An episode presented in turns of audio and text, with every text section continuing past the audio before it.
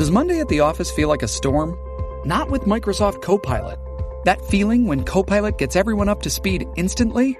It's sunny again. When Copilot simplifies complex data so your teams can act, that sun's shining on a beach. And when Copilot uncovers hidden insights, you're on that beach with your people and you find buried treasure. That's Microsoft Copilot. Learn more at Microsoft.com/AI for all. The Law School of America. Self-incrimination is the act of exposing oneself generally, by making a statement, to an accusation or charge of crime, to involve oneself or another in a criminal prosecution or the danger thereof. Self-incrimination can occur either directly or indirectly. Directly, by means of interrogation where information of a self-incriminatory nature is disclosed, or indirectly, when information of a self-incriminatory nature is disclosed voluntarily without pressure from another person. In many legal systems, accused criminals cannot be compelled to incriminate themselves. They may choose to speak to police or other authorities, but they cannot be punished for refusing to do so. There are 108 countries and jurisdictions that currently issue legal warnings to suspects, which include the right to remain silent and the right to legal counsel. These laws are not uniform across the world, however, members of the European Union have developed their laws around the EU's guide. United States law. The Fifth Amendment to the United States Constitution protects the accused from being forced to incriminate themselves in a crime. The amendment reads, "No person shall be compelled in any criminal case to be a witness against himself." Additionally, under the Miranda ruling, a person also has the right to remain silent while in police custody so as to not reveal any incriminating information. In order to invoke this constitutional right to remain silent, a person must explicitly and unambiguously tell officers that they are exercising this right to remain silent. Therefore, staying silent without a prior exclamation that you are exercising this constitutional right does not invoke the right. In Miranda v. Arizona, 1966, the United States Supreme Court ruled that the Fifth Amendment privilege against self-incrimination requires law enforcement officials to advise a suspect interrogated in custody of their right to remain silent and their right to an attorney.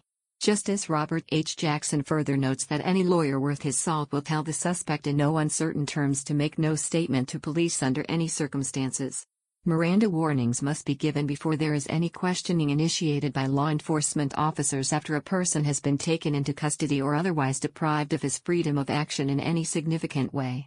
Suspects must be warned, prior to the interrogation, that they have the right to remain silent, that anything they say may be used against them in a court of law, that they have the right to have an attorney, and if one cannot afford an attorney, one will be appointed to defend such a person.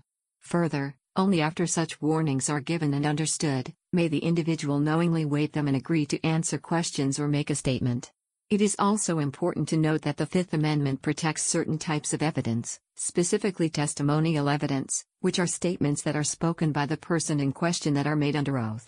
For a list of other different types of evidence, see evidence, law. Shift in court decision regarding handcuff usage. The United States Supreme Court rulings of Miranda v. Arizona and Terry v. Ohio leave questions about the types of conduct that are appropriate for both the protection of the public and criminal suspects' constitutional rights. The use of handcuffs on a suspect during a Terry stop infringes on their Fourth and Fifth Amendment rights. During the action of handcuffing a suspect, a custodial environment is created, thereby invoking the information of that individual's Miranda rights. The Second Circuit Court maintained the notion that by utilizing handcuffs during a Terry stop, that stop is then automatically transformed into an arrest, thus warranting the reading of Miranda rights, up until the decision of U.S. versus Viceku. In holdings of U.S. versus Viceku, the defendant argues that the officer's use of handcuffs convert a Terry stop into an arrest without probable cause, thus violating his Fourth Amendment rights. The District Court ruled in disagreement with this matter, suggesting that there were unusual circumstances surrounding the investigatory stop, requiring the use of handcuffs in order to ensure the protection of those officers involved. This differs from Second Circuit Court rulings of the past. In the case of U.S. versus Newton, a police officer is permitted to utilize handcuffs during a Terry stop if he or she has reason to believe that the detainee poses an immediate physical threat, and that by handcuffing the individual, the potential threat is diffused in the least invasive means possible. In the case of U.S. versus Bailey, the Second Circuit Court found the officer's original stop to be constitutional but ruled that the events which transpired after handcuffing took place fell outside the realm of a constitutional Terry stop.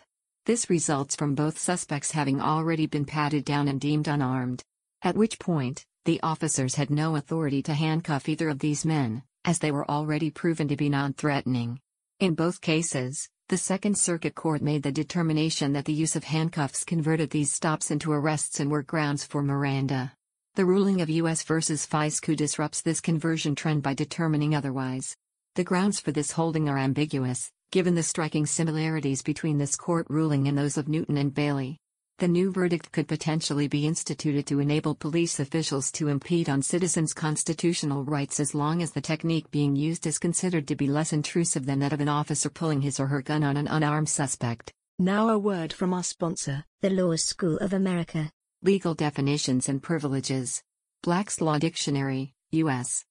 Self-incrimination, acts or declarations either as testimony at trial or prior to trial by which one implicates himself in a crime.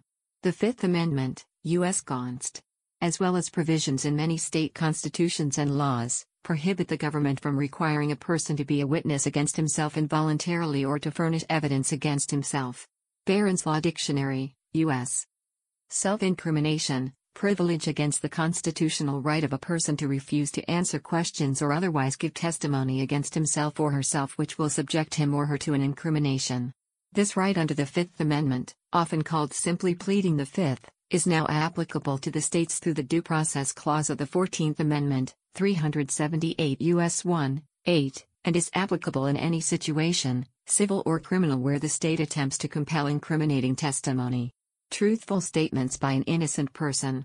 An incriminating statement includes any statement that tends to increase the danger that the person making the statement will be accused, charged, or prosecuted, even if the statement is true, and even if the person is innocent of any crime. Thus, even a person who is innocent of any crime who testifies truthfully can be incriminated by that testimony. The United States Supreme Court has stated that the Fifth Amendment privilege protects the innocent as well as the guilty. One of the Fifth Amendment's basic functions is to protect innocent men, who otherwise might be ensnared by ambiguous circumstances. Truthful responses of an innocent witness, as well as those of a wrongdoer, may provide the government with incriminating evidence from the speaker's own mouth. The U.S. Supreme Court has also stated, "Too many, even those who should be better advised, view this privilege as a shelter for wrongdoers. They too readily assume that those who invoke it are either guilty of crime or commit perjury in claiming the privilege." Canadian law. In Canada, similar rights exist pursuant to the Charter of Rights and Freedoms. Section 11 of the Charter provides that one cannot be compelled to be a witness in a proceeding against oneself.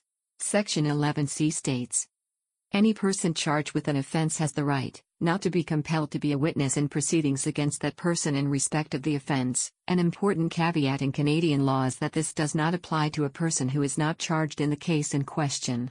A person issued a subpoena, who is not charged in respect of the offense being considered, must give testimony. However, this testimony cannot later be used against the person in another case. Section 13 of the Charter states, "A witness who testifies in any proceedings has the right not to have any incriminating evidence so given used to incriminate that witness in any other proceedings, except in a prosecution for perjury or for the giving of contradictory evidence."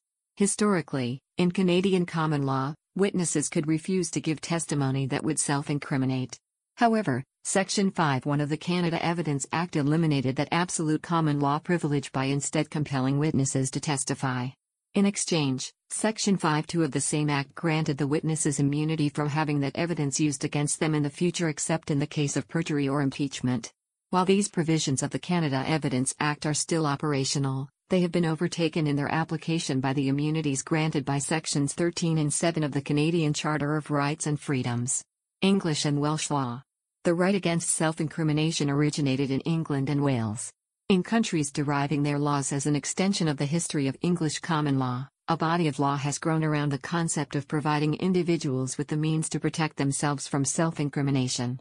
Applying to England and Wales, the Criminal Justice and Public Order Act 1994 amended the right to silence by allowing inferences to be drawn by the jury in cases where a suspect refuses to explain something, and then later produces an explanation.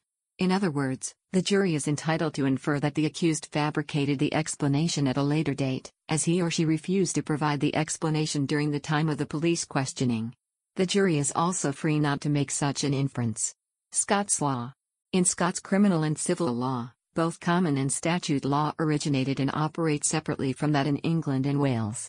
In Scots law, the right to silence remains unchanged by the above, and juries' rights to draw inferences are severely curtailed. On January 25, 2018, the law in Scotland changed in regard to people being detained by police. These changes only affect people who are arrested after January 25, 2018. Those who are arrested have the right to remain silent and are not obligated to answer questions asked by police. However, although someone being detained by police does not need to answer questions regarding the crime they are accused of, it is mandatory for detainees to answer basic questions of identity such as name, date of birth, address, and nationality. The Law School of America. The content used in the podcast is licensed by the Wikimedia Foundation Incorporated under a Creative Commons Attribution Share a like license. The text has been modified for audio.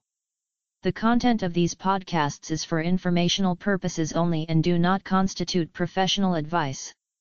These podcasts are not associated with the Wikimedia Foundation in any context. The Law School of America.